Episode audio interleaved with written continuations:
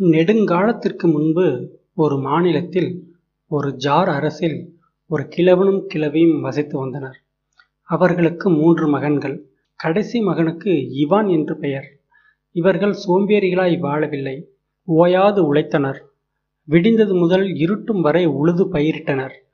ஒருநாள் அம்மாநிலம் முழுதும் அச்சம் தரும் துன்பச் செய்தி பரவியது. பெரும் பூதம் சூடோ யூடோ வெறி தாக்குதல் தொடுத்து மக்கள் எல்லோரையும் கொன்று குவிக்கவும் எல்லா ஊர்களையும் கிராமங்களையும் எரித்து சாம்பலாக்கவும் திட்டமிடுவதாய் கூறப்பட்டது. கிழவனும் கிழவையும் வருத்தத்தில் மூழ்கி துன்புறத் தொடங்கினர். மூத்த மகன்கள் இருவரும் அவர்களுக்கு ஆறுதல் கூற முயன்றார்கள். வருத்தப்படாதே அம்மா வருத்தப்படாதே அப்பா. நாங்கள் போய் பெரும் பூதம் சூடோ யூடோவை எதிர்த்து போராடுகிறோம் சண்டை போட்டு அதை கொன்று விடுகிறோம் என்றனர். நீங்கள் இருவரும் இங்கே தனியே இருக்க வேண்டாம் இவான் உங்களுடன் இருப்பான் அவன் சிறியவன் சண்டை போடுவதற்கு இன்னும் அவனுக்கு வயதாகவில்லை என்று கூறினார்கள் மூத்தவர்கள் இருவரும். இல்லை இல்லை என்று இவான் இடைமறித்தான். உங்களை அனுப்பி வைத்துவிட்டு நான் வீட்டிலேயே காத்திருக்க விரும்பவில்லை சூடோ யூடோவை எதிர்த்து போராட நானும் வருகிறேன் என்றான். கிழவனும் கிழவையும் அவனை தடுக்க முயலவில்லை. போகாதே என்று சொல்லவும் இல்லை. உடனே தமது மூன்று மகன்களையும் பயணத்திற்கு தயார் செய்தார்கள். மூன்று சகோதரர்களும் தமது கதாயுதங்களை எடுத்துக்கொண்டு பைகளில் ரொட்டியும் பிறவும் நிரப்பிக் கொண்டனர். பிறகு தமது குதிரைகள் மீது தாவி ஏறி போருக்கு புறப்பட்டனர். எவ்வளவு தூரம் சென்றார்களோ யாருக்கும் தெரியாது. ஆனால் விரைவில் அவர்கள் ஒரு பெரியவரை சந்தித்தனர். இளைஞர்களே வணக்கம் என்றார் அவர். பெரியவரே வணக்கம். எங்கே போகிறீர்கள்? என்று பெரியவர் கேட்டார். பெரும் பூதம் சூடோ யூடோவுடன் போர் புரிந்து நம் தாயகத்தை பாதுகாப்பதற்காக போகிறோம் என்றனர் இவர்கள். உங்கள் லட்சியம் மாண்புமிக்கது ஆனால் சூடோ யூடோவுடன் போர் புரிய கதாயுதங்கள் ஏற்றவை அல்ல.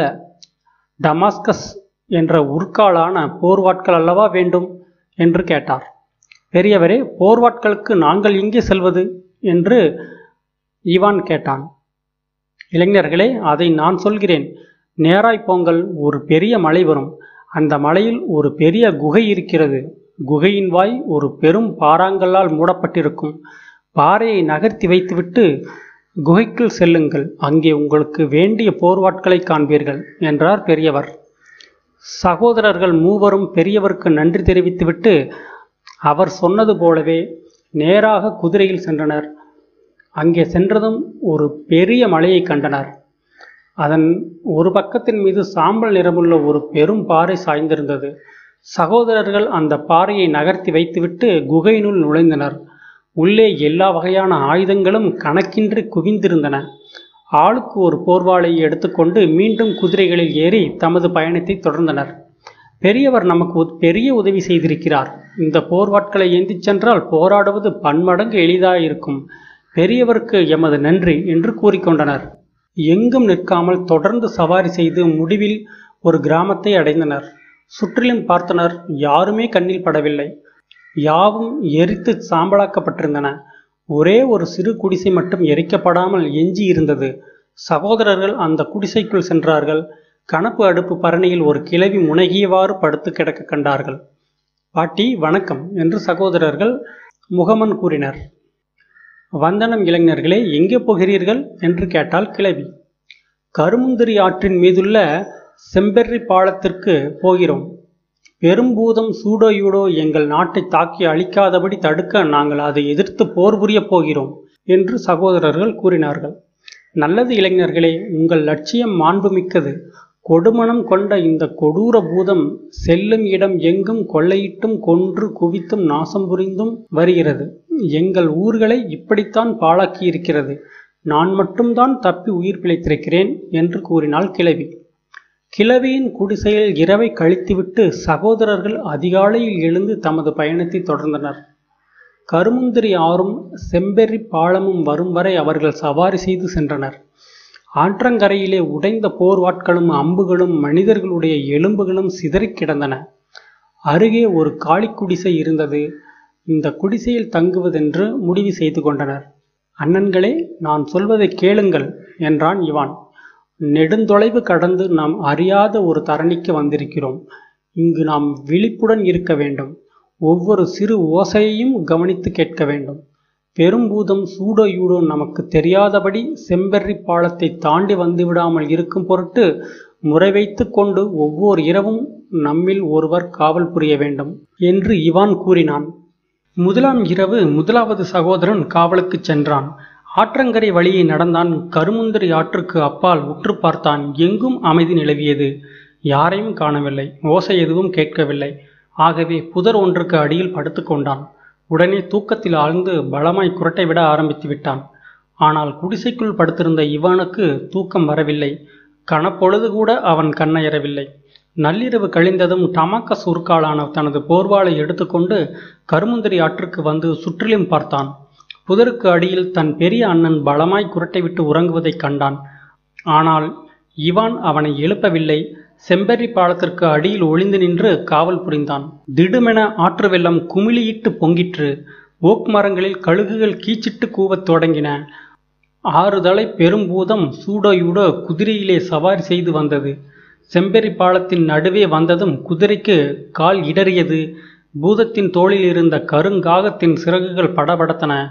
பூதத்தின் பின்னால் ஓடி வந்த கருநாய்க்கு முடிகள் குத்திட்டு நின்றன. ஆறுதலை சூடோ யூடோ குதிரையே உனக்கு ஏன் கால் இடறுகிறது? கருங்காகமே உனக்கு ஏன் சிறகுகள் படபடக்கின்றன? கருநாயே உனக்கு ஏன் முடிகள் குத்திட்டு நிற்கின்றன? என்று கேட்டது. விவசாயி மகன் இவான் இங்கு எங்கேனும் இருப்பதை உணர்கிறீர்களா என்ன? அவன் இன்னும் பிறக்கக்கூட இல்லையே. அப்படி பிறந்திருந்தாலும் எனக்கு அவன் ஒரு பொருட்டாவானா? அவனை நான் ஒரு கையால் பிடித்து இன்னொரு கையால் நசுக்கி போட்டு விடுவேனே என்றது. இதை கேட்டதும் விவசாயி மகன் இவான் பாலத்துக்கு அடியிலிருந்து வெளியே வந்தான். சூடோ யூடோ கொடுமணம் கொண்ட கொடூர பூதமே பீத்திக் கொள்ளாதே நீ என்று அவன் கூவினான். விண்ணில் பறக்கும் வல்லூர்வை நீ சுட்டு வீழ்த்தி விடவில்லை. அதற்குள் அதன் இறகுகளை பறிக்க முயலுகிறாயே. நான் எப்படிப்பட்ட இளைஞன் என்பது தெரியாது உனக்கு. ஆகவே என்னை ஏளனம் செய்ய முற்படாதே. அதற்கு பதில் யார் பலம் பெரிதென்று பார். எதிராளியை மண்கவ்வ வைப்பவர் யாரோ? அவர் பெருமைப்பட்டு கொள்ளட்டும் என்றான் இவான்.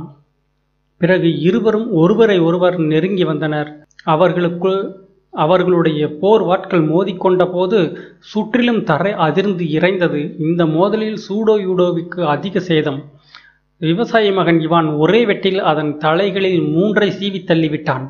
விவசாயி மகன் இவானே சற்று பொறுத்திரு என்னை களைப்பார விடு என்று கத்திற்று சூடோ யூடோ முடியாது களைப்பாறுவதை பற்றி பேச இதுவல்ல நேரம். சூடோ யூடோ உனக்கு இன்னும் மூன்று தலைகள் இருக்க எனக்கு ஒன்றே ஒன்றுதான் இருக்கிறது.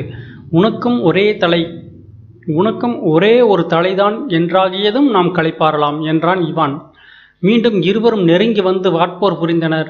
விவசாயி மகன் இவான் சூடோ யூடோவின் எஞ்சியிருந்த மூன்று தலைகளையும் சீவித் தள்ளினான். பிறகு பூதத்தின் உடலை சிறு துண்டுகளாக வெட்டி கருமுந்திரி ஆற்றிலே எறிந்தான் ஆறு தலைகளை மட்டும் செம்பரி பாலத்துக்கு அடியில் வைத்துவிட்டு குடிசைக்கு திரும்பிச் சென்று படுத்துறங்கினான் பொழுது விடிந்ததும் பெரிய அண்ணன் திரும்பி வந்தான்.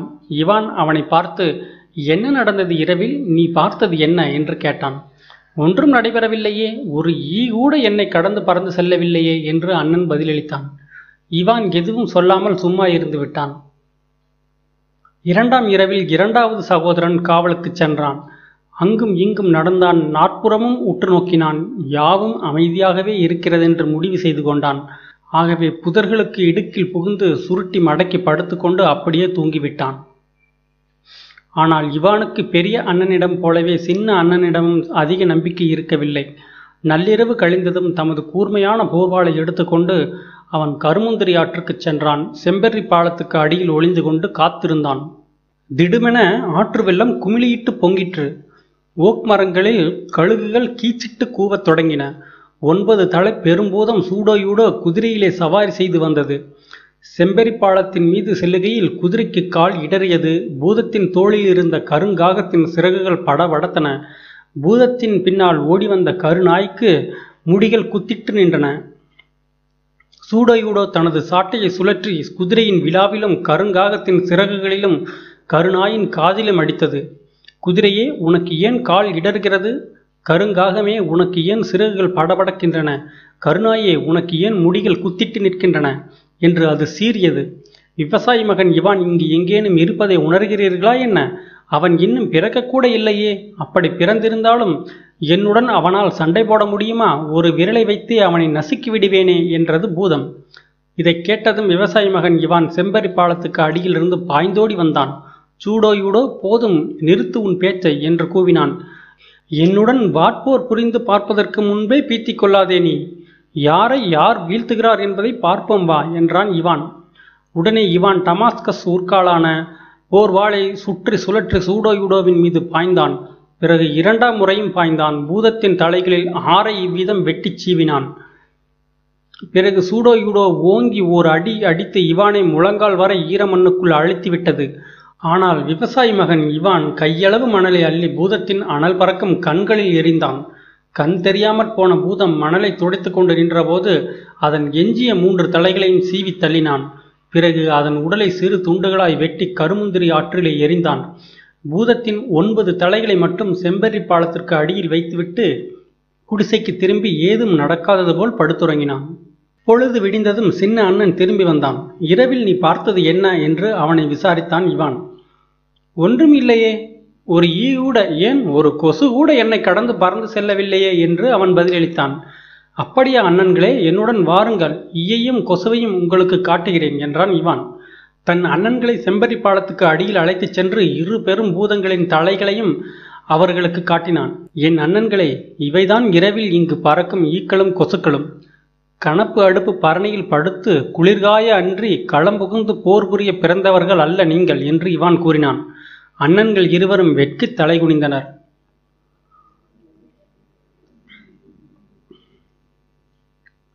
தூக்கம் அப்படி எங்களை வீழ்த்திவிட்டது என்று கூறிக்கொண்டனர். மூன்றாம் இரவில் இவான் தானே காவலுக்கு புறப்பட்டான். பயங்கர போர் ஒன்றை நான் சமாளித்தாக வேண்டும் என்றான் இவான். என் அண்ணன்களே நீங்கள் தூங்கிவிடக் கூடாது. என் சீழ்க்கை ஒளி கேட்கிறதா என்று கூர்ந்து கவனியுங்கள். அவ்வொளி கேட்டதும் என் குதிரையை என்னிடம் அனுப்பி வையுங்கள். நீங்களும் எனக்கு உதவ ஓடி வாருங்கள். என்று கூறினான் இவான். இதை சொல்லிவிட்டு விவசாய மகன் இவான் கருமுந்திரி ஆற்றுக்கு சென்று செம்பரி பாலத்துக்கு அடியில் காத்து கொண்டு நின்றான். இரவு கழிந்ததும் தரை அதிர்ந்து குலுங்கியது. ஆற்று வெள்ளம் குமிழியிட்டு கொதித்து பொங்கியது. கடுங்காற்று வீசி ஊளையிட்டது. ஓக் மரங்களில் கழுகுகள் கீச்சிட்டு கூவின. பன்னிரு தலை பெரும் பூதம் சூடோ யூடோ குதிரையில் கருமுந்திரி ஆற்றுக்கு வந்தது. சூடோ யூடோவின் பன்னிரு தலைகளும் சீழ்க்கை அடித்தன. நெருப்பையும் தீயையும் கக்கின சூடோ யூடோவின் குதிரைக்கு பன்னிரண்டு இறக்கைகள் இருந்தன. அதன் முடிகள் இரும்பாலானவை அதன் பிடிமயிரும் வாளும் இரும்பாலானவை. செம்பெரி பாலத்தின் மீது சூடோ யூடோ சவாரி செய்து சென்றபோது குதிரைக்கு கால் இடறியது. சூடோ யூடோவின் தோளில் இருந்த கருங்காகத்தின் சிறகுகள் படபடத்தன. சூடோ யூடோவின் பின்னால் ஓடி வந்த கருநாய்க்கு முடிகள் குத்திட்டு நின்றன. உடனே சூடோயுடோ தன் சாட்டையை சுழற்றி குதிரையின் விழாவிலும் கருங்காகத்தின் சிறகுகளிலும் கருநாயின் காதிலும் அடித்தது. குதிரையே உனக்கு ஏன் கால் இடறுகிறது? கருங்காகமே உனக்கு ஏன் சிறகுகள் படபடக்கின்றன? கருணாயே உனக்கு ஏன் முடிகள் குத்திட்டு நிற்கின்றன? என்று அது சீறியது. விவசாயி மகன் இவான் இங்கு எங்கேனும் இருப்பதை உணர்கிறீர்களா என்ன? அவன் பிறக்கக்கூட இல்லையே. அப்படி பிறந்திருந்தாலும் அவனால் என்னை எதிர்த்து நிற்க முடியுமா? ஊ என்று ஒரு முறை நான் ஊதினால் போதுமே. அவன் இருந்த இடத்தில் ஒரு பிடி சாம்பல் கூட எஞ்சியிருக்காதே என்றது பூதம். இதைக் கேட்டதும் விவசாய மகன் இவான் செம்பெரி பாலத்துக்கு அடியிலிருந்து வெளியே வந்தான். சூடாயுடோ போதும் பெருமை அடித்துக் கொள்ளாதே என்று கூவினான். இல்லையேல் உன் மானம் பறிபோய்விடும் என்றான். ஓஹோ விவசாய மகன் இவான் நீதானா? இங்கு எங்கே வந்தாய்? என்று கேட்டது பூதம். கொடுமணம் கொண்ட பூதமே என் கண்ணால் உன்னை நேரில் காண்பதற்காகவும் உனது தீரத்தை பரிசித்து பார்ப்பதற்காகவும் வந்திருக்கிறேன் என்றான் இவான். என் தீரத்தை பரிசிக்க வந்திருக்கும் ஆளைப்பார் என் முன்னே ஒரு ஈக்கு கூட சமமானவன் இல்லை என்று கூறியது பூதம். உடனே விவசாய மகன் இவான் நான் உனக்கு கதை சொல்லவும் உன்னிடம் கதை கேட்கவும் வரவில்லை. கேடுகெட்ட பூதமே உன்னுடன் போராடி உன்னை ஒழித்து கட்டி உன் கொடுமையிலிருந்து மக்களை விடுவிப்பதற்காகவே வந்திருக்கிறேன் என்றான் இவான். விவசாய மகன் இவான் தனது கூர்மையான போர்வாளை சுற்றி சுழற்றி பாய்ந்து சூடோயூடோவின் தலைகளில் மூன்றை சீவி தள்ளினான். ஆனால் சூடோயூடோ அவற்றை தாவி பிடித்து தனது நெருப்பு விரலால் வைத்து அவற்றை தன் கழுத்தில் வைத்து அழுத்தியது. உடனே அந்த தலைகள் ஒருபோதும் துண்டிக்கப்படாதவை போல கெட்டியாய் கழுத்துடன் கழுத்து ஒட்டிக்கொண்டது ஆனால் இதற்குள் இவானின் நிலை பரிதாபத்துக்குரியதாகிவிட்டது. ஏனெனில் சூடோ யூடோ பலமாய் சீழ்க்கை அடித்து அவனுக்கு காது செவிடு ஆகும்படி ஆக்கியது. தனது நெருப்பு மூச்சால் அவனை சுட்டது. தீப்பொறிகளை அவன் மீது பொழிந்தது. ஈரமண்ணுக்குள் அவனை முழங்கால் வரை அழுத்திவிட்டது. விவசாயி மகன் இவானே சற்று களைப்பாரிக் கொள்கிறாயா என்று கிண்டலாய் கேட்டது பூதம். களைப்பாறுவதை பற்றி நீ பேசாதே என்றான் இவான். சளைக்காமல் வெட்டித்தள்ளு குத்தி வீழ்த்து இதுதான் எனக்குரிய வழி என்று கூறினான் இவான். இப்படி சொல்லி அவன் பலமாய் சீழ்க்கையடித்து பலக்கையுறையை தன் அண்ணன்கள் இருந்த குடிசை மீது விட்டெறிந்தான். அந்த கையுறை குடிசையின் எல்லா சன்னல்களையும் நொறுங்கச் செய்தும் கூட அண்ணன்கள் இருவரும் விழிக்காமல் தூங்கிக் கொண்டிருந்தார்கள். அவர்கள் காதில் எதுவுமே விழவில்லை. பிறகு விவசாயி மகன் இவான் தனது முழு பலத்தையும் திரட்டி ஆக்ரோசமாய் தன் போர்வாளை சுழற்றி பாய்ந்து சூடோயுடோவின் தலைகளில் ஆறை வெட்டி எறிந்தான் ஆனால் சூடோயுடோ அவற்றை பிடித்து நெருப்பு விரலை வைத்தெடுத்து தன் கழுத்துகளில் அவற்றை திருப்பி வைத்ததும் அவை கெட்டியாய் கழுத்துகளுடன் ஒட்டி கொண்டு விட்டன. பிறகு அது விவசாயி மகன் இவான் மீது மோதி அவனை இடுப்பு அளவு ஈரமண்ணுக்குள் அழுத்தியது. இவான் இப்பொழுது தனது பயங்கர நிலையை உணர்ந்தான்.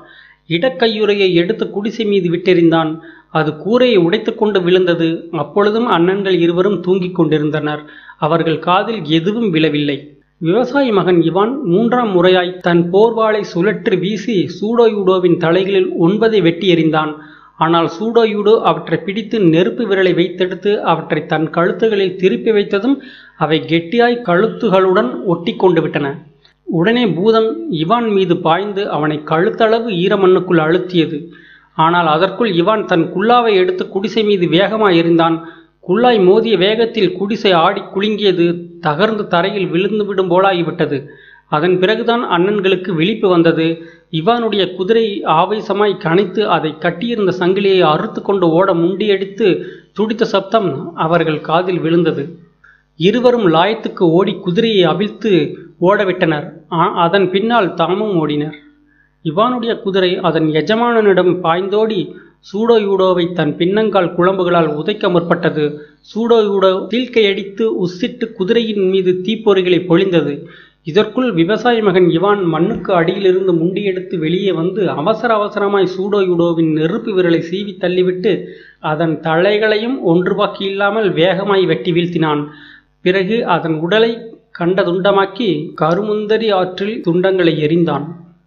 மூத்த சகோதரர்கள் இருவரும் அப்பொழுதுதான் அவனிடம் ஓடி வந்தனர். என்ன ஆட்கள் நீங்கள்? இப்படியா தூங்குவார்கள்? என்றான் இவான். தூக்கத்தில் உங்களுக்குள்ள பெரியத்தால் என் தலையே போய்விடும்படியான ஆபத்து அல்லவா ஏற்பட்டுவிட்டது? என்று கூறினான் இவான். அண்ணன்கள் இருவரும் இவானை குடிசைக்கு அழைத்துச் சென்று குளிப்பாட்டி உணவும் பானமும் அளித்து அவனை தூங்க வைத்தனர்.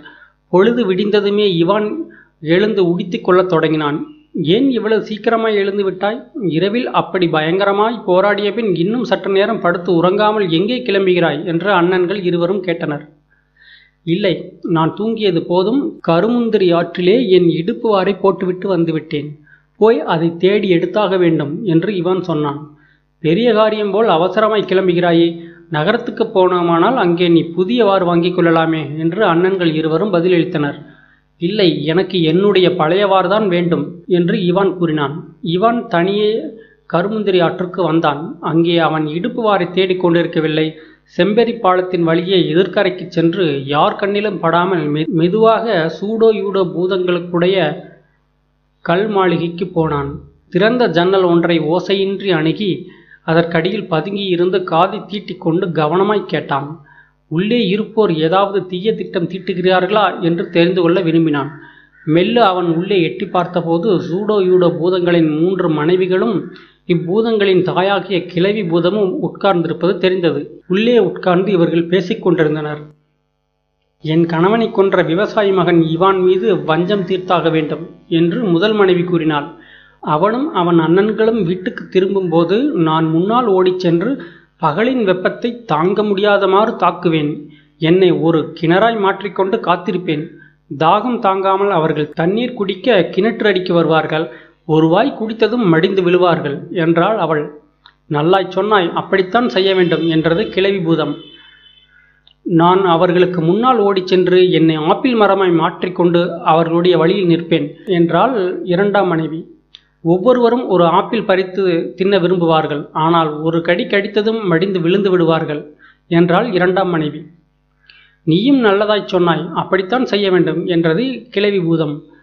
நான் அவர்களுக்கு தூக்கம் கண்ணை சுற்றும்படி மந்திரம் போடுவேன் என்றால் மூன்றாம் மனைவி. அவர்களுக்கு முன்னால் ஓடிச் சென்று பட்டுத் தலையணைகளை கொண்ட மிருதுவான கம்பளமாய் மாறி அங்கே பாதியில் கிடப்பேன். சகோதரர்கள் மூவரும் கம்பளத்தில் படுத்துறங்க விரும்புவார்கள். ஆனால் படுத்ததும் சாம்பலாக பொசுங்கி விடுவார்கள் என்று கூறினாள் மூன்றாம் மனைவி. நீயும் நல்லதாய் சொன்னாய் என்றது கிளவி பூதம். நீங்கள் மூவரும் அவர்களை சாகடிக்க தவறினால் நான் ஒரு பெரிய வராகமாக மாறி அவர்களை விரட்டி பிடித்து மூவரையும் விழுங்கி விடுவேன் என்று கிளவி பூதம் சொல்லியது.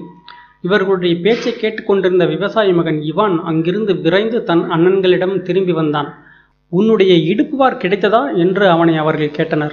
கிடைத்தது என்றான் இவான்.